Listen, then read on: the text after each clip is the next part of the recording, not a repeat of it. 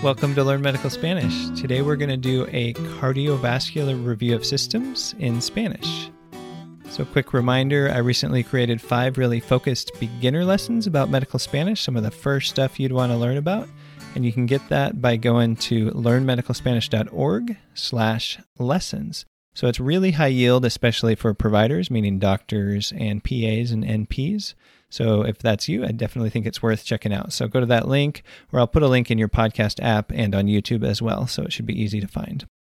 All right, so let's go ahead and get into it, the cardiovascular review of systems. So we're going to start with this introductory phrase, which is, do you also have or have you had?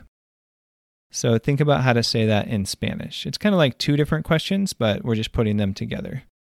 Do you also have or have you had?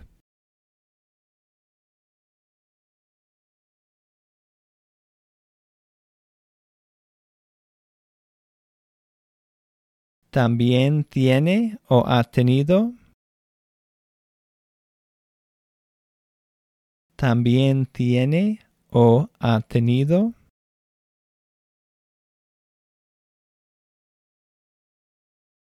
And so that you use that phrase in front of any of these other ones um, to kind of introduce all the rest, or at least most of the rest. The next part is pain or pressure in the chest.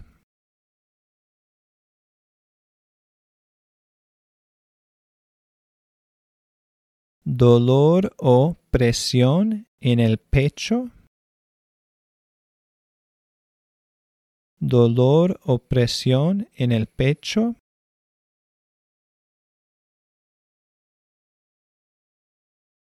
Palpitations.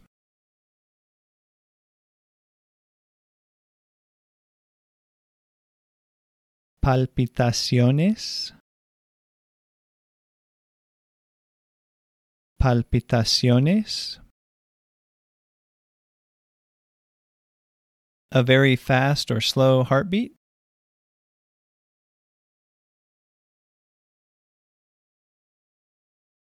Un latido del corazón muy rápido o despacio.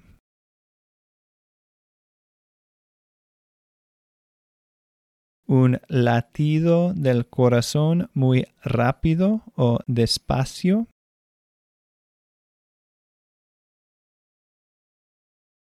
So I won't break down that whole phrase, but just the word latido is the one that's for the beat, like the heartbeat, latido del corazón. Next, swelling in your legs.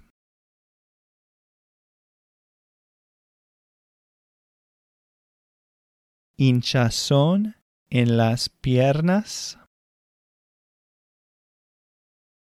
Hinchazón en las piernas. One or both, meaning one leg or both legs. Una o las dos. Una o las dos. So why did we say una instead of uno? Because it's describing the word pierna, which is feminine. So una pierna. Lightheadedness.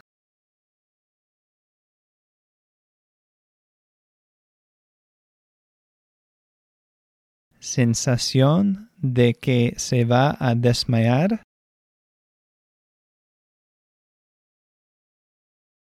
Sensación de que se va a desmayar.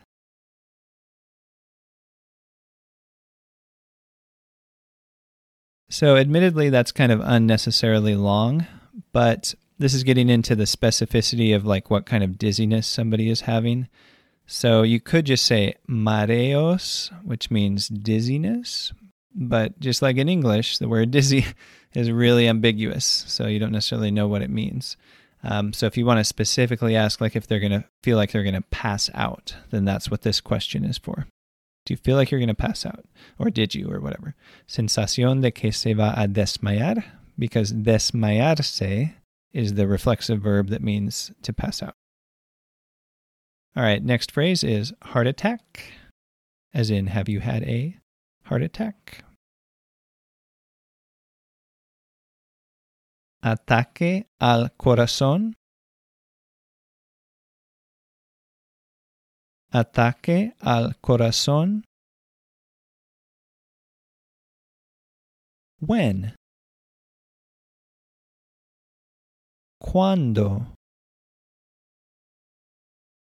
Cuando? Clogged heart arteries,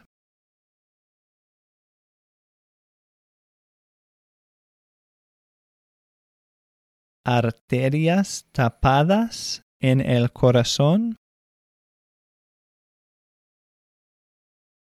arterias tapadas en el corazón. And I know some of these phrases are kind of complicated, but if you can even just remember one key word from the phrase, then that might be useful in the future. Like tapada means blocked, or tapado if it was something masculine that was blocked. So arterias tapadas would be blocked arteries or clogged arteries. All right, next phrase is heart valve problems.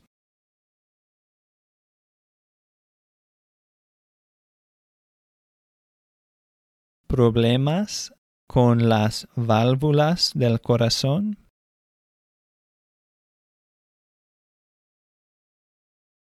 Problemas con las válvulas del corazón.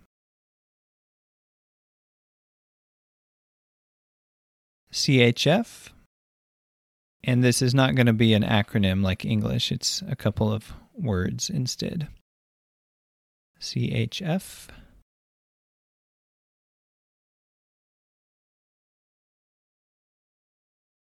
Insuficiencia cardíaca.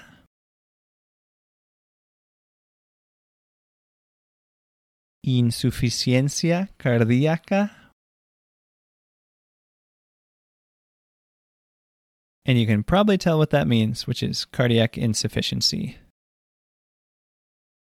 All right, next is atrial fibrillation.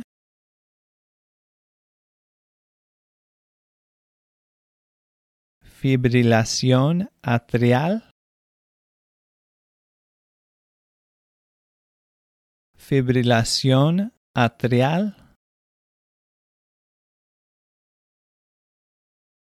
And I'm guessing that's one of those phrases that, depending on where the person has lived for the last many years, maybe they would understand an English version even better, like AFib, you know.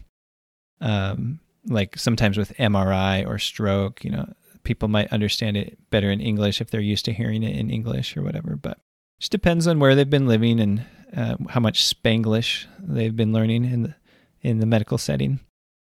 All right, next. Other heart problems.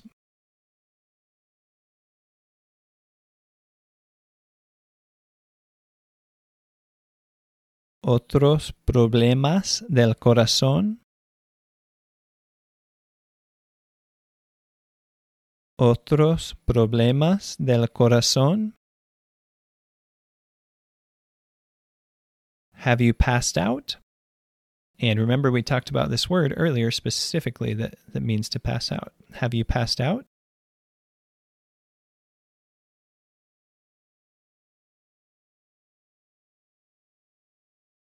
Se ha desmayado. Se ha desmayado.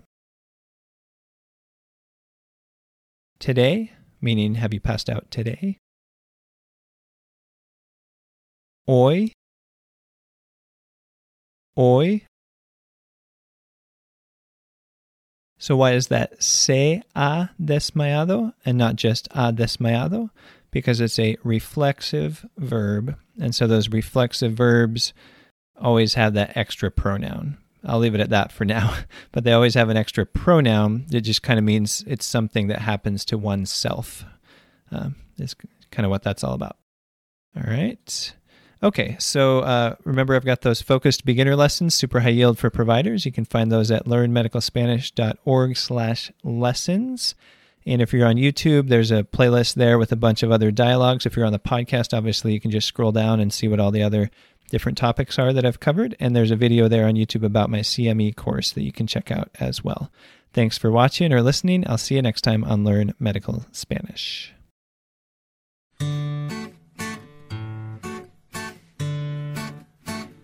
The Learn Medical Spanish podcast is not medical advice and does not replace the need to see your own medical providers. It also is not a substitute for using a medical interpreter when needed.